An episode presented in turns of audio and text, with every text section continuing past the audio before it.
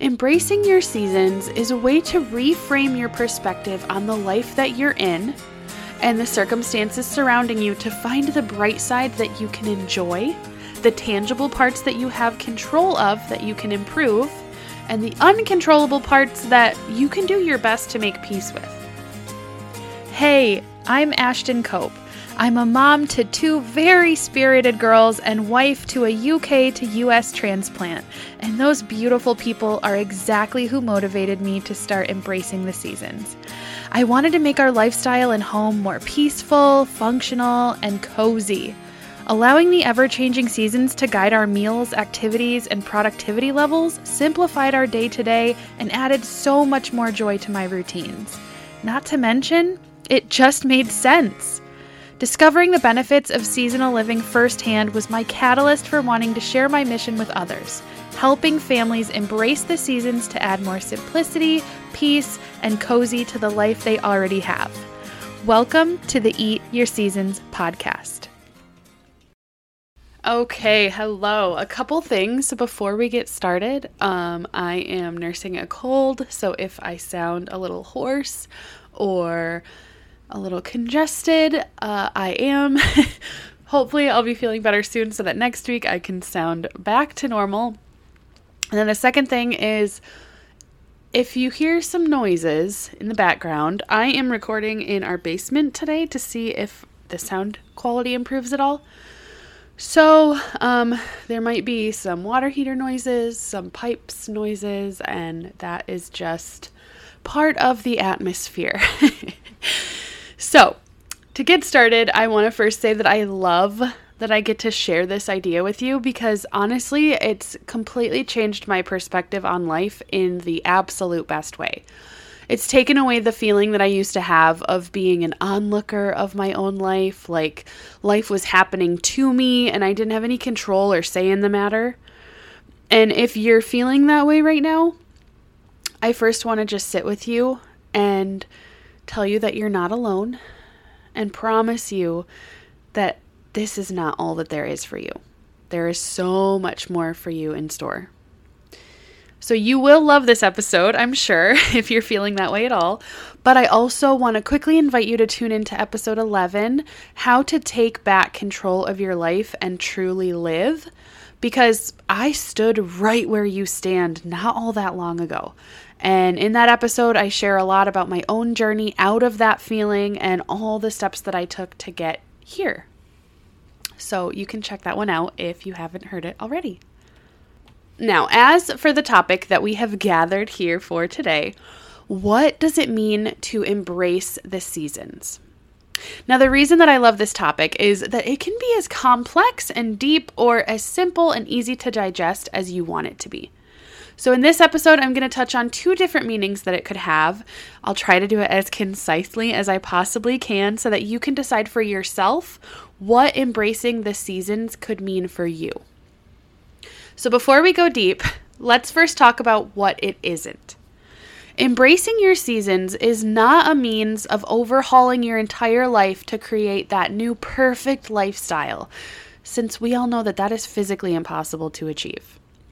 It also isn't always the same as seasonal living, although it often can be and is. And we're going to dive into why and how that's even possible in just a little bit. And lastly, it is not an excuse for staying in a place in your life that you know isn't good for you and that doesn't help you grow as a human and or in the relationships that you've built. So we know what it isn't, then what is it? Well, to keep it simple to get us started, embracing your seasons is a way to reframe your perspective on the life that you're in and the circumstances surrounding you to find the bright side that you can enjoy, the tangible parts that you have control of that you can improve, and the uncontrollable parts that you can do your best to make peace with. So, this means that yes, it does include Earth's seasons. We absolutely can and should embrace those, since every day is just a little bit different from the one before, and we always know that something new is in store for us just a few months from where we're at right now. This means that when things look bleak on January 15th, in a short three months, we'll be sitting on April 15th, and our surroundings will look and feel quite a bit different. This also means that we can lean in and enjoy the seasons while they're around, be grateful for the joy and the lessons that they brought, and be excited for the one that's coming. We can lean into winter by embracing winter sports, rest, quiet hobbies, and warm, savory meals, while simultaneously being thrilled and so ready for warmer, sunny walks, dirt covered fingernails from working in our yards and our gardens, bonfire nights, and the fresher, lighter meals of the spring. We always romanticize what's coming, though, don't we? Toward the end of summer, so many of us are already dreaming about flannel shirts and lattes at the apple orchard and the gold and crimson trees casting that beautiful autumn glow that we all love. We start binging Gilmore Girls and watching movies like You've Got Mail and The Fantastic Mr. Fox. Or maybe that one is just me, I'm not sure. But toward the end of fall, what do we do? We start fantasizing about the crisp, fresh bite in the air that winter brings. We eagerly watch out the window as the first flakes of winter fall and cover our yards in blankets of sparkling white. We stock our cupboards and our pantries with hot chocolate and mini marshmallows and tea and all the fixings for soup.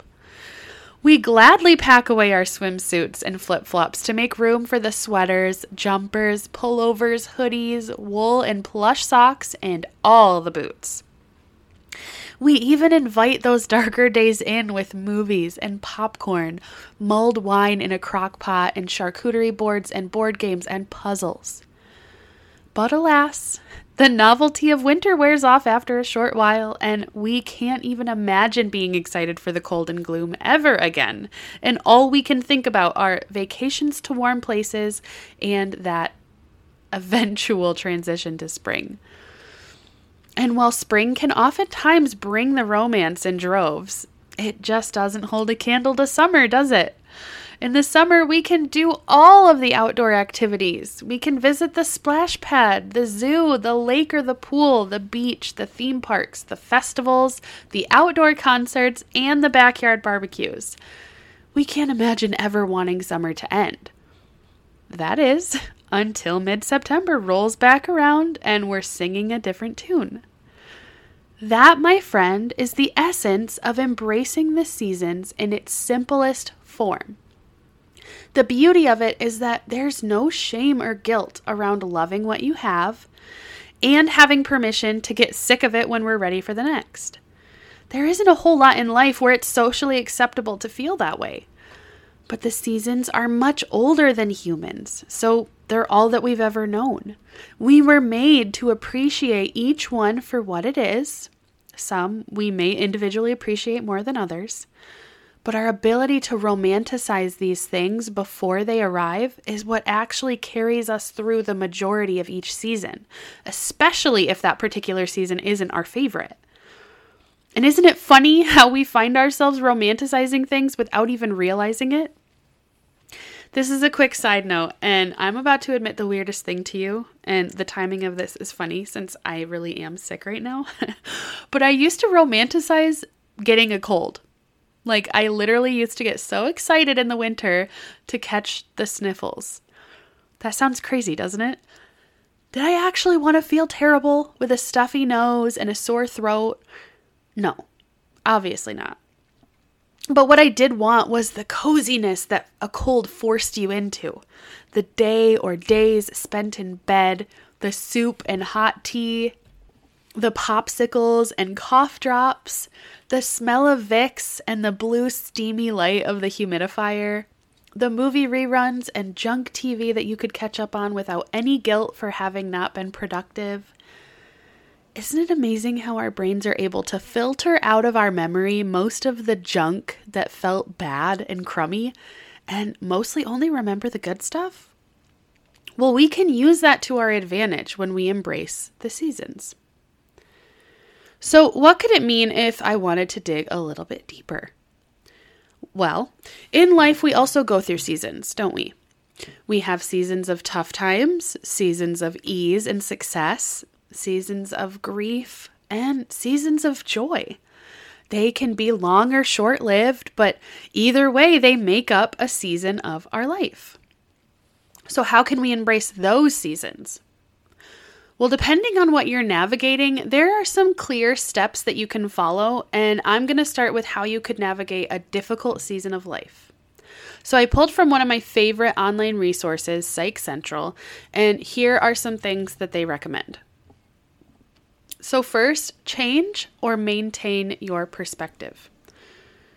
The Psych Central article says that when faced with emotional pain or frustration, this can feel like you're going to be in it forever. That thought alone can increase the severity of emotions someone is feeling and make it worse. Reframing your perspective, seeing things from a new angle, can help you step away from this mindset. Whatever you'd say to your best friend, now say the same thing to yourself. An example of a reframe could be I know that this feels like it'll be forever, and I know logically it's not.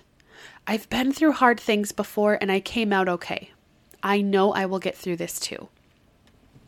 So, I also want to quickly touch on the other part of that tip about maintaining your perspective because if you're someone who generally likes to see the bright side or find the silver lining in things, even when times get tough, this is especially important for you. Because it can be relatively easy to find the positive in a crummy situation. There's always at least one thing that you could turn it around to. But it's much more difficult to keep up that positive attitude and continue to see the good in the bad and maintain a good attitude about it all long term. So make sure that you're checking in with yourself frequently so you can do what you need to do to stay upbeat. So, second, they said to embrace your feelings. Emotions don't go away if we ignore them, they come out later and in ways that we don't quite understand. The best thing to do when the going gets tough is to acknowledge your emotional experience and allow yourself to feel. Holding your feelings in may make the situation more difficult to cope with in the long run. So let yourself feel all the emotions sadness, frustration, grief. Allow yourself space to cry, hurt, and be upset. Feeling and expressing your emotions is an essential part of healing. This is not a time to try and be strong. That's a fallacy. Feeling the feelings is tough, but imperative. Allow yourself to grieve or process whatever is happening. So, third, do what Psych Central refers to as practicing positive projection, which I like to call reframing our thoughts and ideas. So, most difficult situations have a possible upside or a pending end date. So, for example, the last day of a tough school year. A licensed clinical social worker in Maryland said that focusing on the future positives is an effective strategy for individuals who are going through a hard time.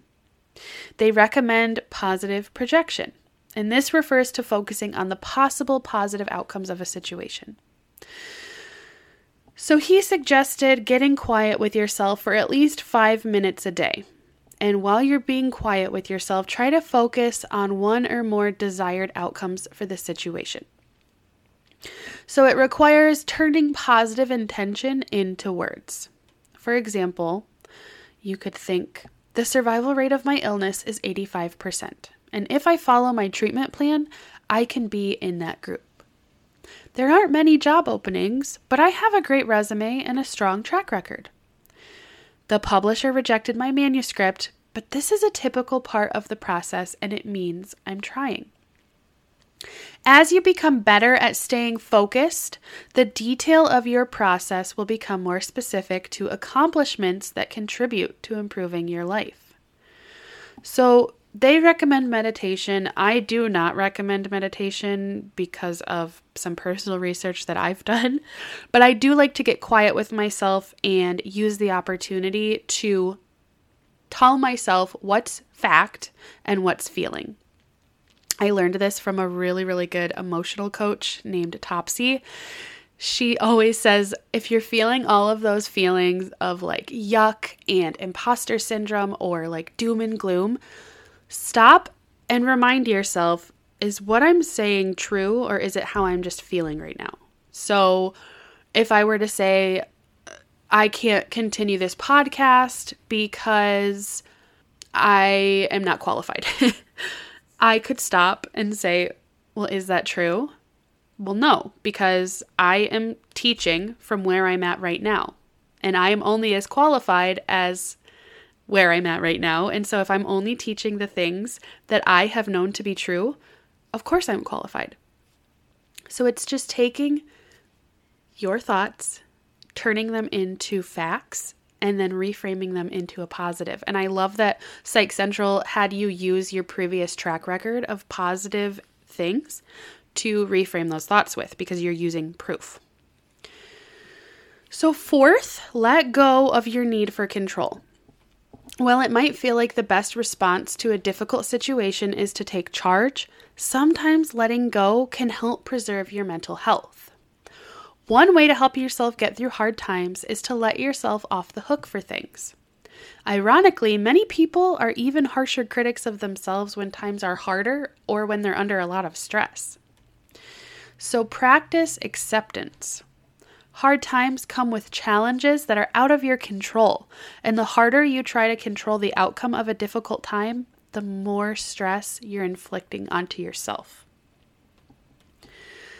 The fifth one that I want to share is this establish healthy rituals and routines. Rituals can anchor you in a time of change and uncertainty. Healthy rituals could include adding a regular mindfulness practice. And this is not the same as meditation. Mindfulness is more just being more aware of what's going on. So, listening, watching, smelling, feeling. It's just more like getting into your body and noticing what's going on around you. Because we get so distracted with everything in the world right now. Second, they said committing to a daily morning workout. This one I myself could improve on for sure. Practicing different relaxation techniques. Don't just get in a rut, try some new ways of relaxing. Schedule coffee with a friend once a week. Journal every night. Get 15 minutes of sunlight or fresh air every day. I cannot recommend that one enough. In a romantic relationship, rituals can also provide some comfort during hard times. Couples need to proactively protect their relationship with healthy rituals like date nights without the kids, time not talking about work, and things that help them stay connected and balanced. It's beneficial to notice what helps you get back on track. So, to list those steps one more time, if you're navigating a difficult season, maintain or change your perspective, embrace your feelings, practice positive projection or reframe your thoughts and ideas, let go of your need for control, and establish healthy rituals and routines. But what if you're not struggling emotionally, but you're just doing your best to stay afloat while you're navigating a busy season? So, for this advice, I pulled from Insperity.com and here are some things that they suggest. One, delegate. If possible, use this opportunity to include others. It's a relief for you and a development opportunity for them. And be sure to cut them some slack. They may not do it just like you, but at least progress is made and some of them may surprise you. Two, take breaks for your focus. Take a quick walk around. Find a quiet spot to listen to calming music or take some deep breaths. Finish your work when you promised yourself you would and do something active. Working without breaks and for long hours will make it difficult for you to focus and be as sharp. It will end up being counterproductive. 3. Set proper expectations. When your busy season hits, it's essential that expectations are set properly for yourself and those around you. Tasks and projects may often take much longer than you originally planned or anticipated, but if you can properly communicate with yourself and your coworkers, loved ones, clients, and support system, you can make it through your busy season with your relationships and sanity intact. 4. Stay in your own lane. Don't be the person who adds more stress to the season. Don't let anyone else's temperament or negativity drag you down. Try to keep your thoughts and conversations positive and calm. 5. Set your plan based on priority. Take 20 minutes at the beginning of the week to prioritize your goals. Sunday afternoon or evening is also a great time to consider this activity. Revisit the list daily to adjust for other demands build in time to deal with the routine activities such as phone calls, tidying up, answering emails, and running errands. Focus on one activity or project at a time. Multitasking on projects simultaneously is not productive. Number six, which is a bonus tip don't overpromise and underdeliver. Don't overfill your schedule. It is okay to move or remove items and objects based upon urgency and timeline for completion, and also priority. So, how about when you find yourself in a season of ease and peace? This is when it's especially important for you to stop and allow yourself to soak these moments up as much as you can. Don't let yourself spiral into waiting for the other shoe to drop, so to speak, like it's too good to be true and only a matter of time before something bad happens. I say that mostly because that is true.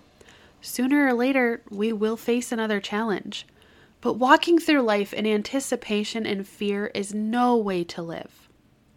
Psychology Today says to spend your mental and emotional energy very carefully saving it for things that really matter, and focusing on aspects of your life and relationships that you can actually influence.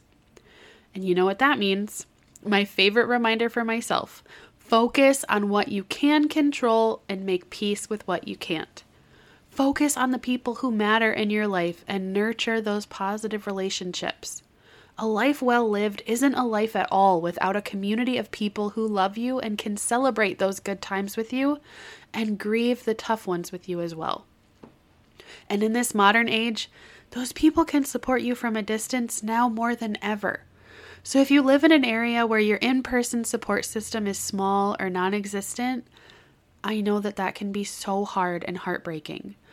So allow yourself to lean on your biggest cheerleaders from afar as much as you possibly can.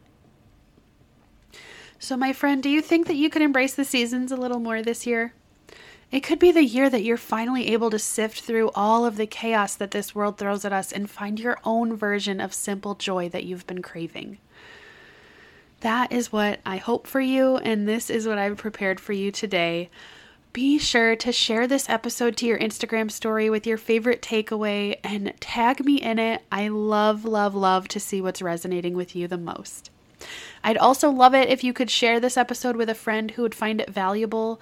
And also, if you would please take less than five minutes to go to Apple Podcasts and leave me a review so that more people like you can find the show. Until next time, enjoy this season and all the eats it has to offer. We made it! Thank you so much for tuning in to another episode of the Eat Your Seasons podcast. I am so thrilled and honored that you spent your precious time with me, and I can't wait to serve you more and more each week. Is this show speaking your language? Be sure to leave a review so more moms like you can find me and tune in every single week. If you'd like even more meal inspiration and seasonal living goodies, be sure to find me on Instagram at Ashton Cope where I share it all. For all the freebies and referral codes from today's sponsors, you can head on over to ashtoncopeblog.com slash podcast. I will see you there.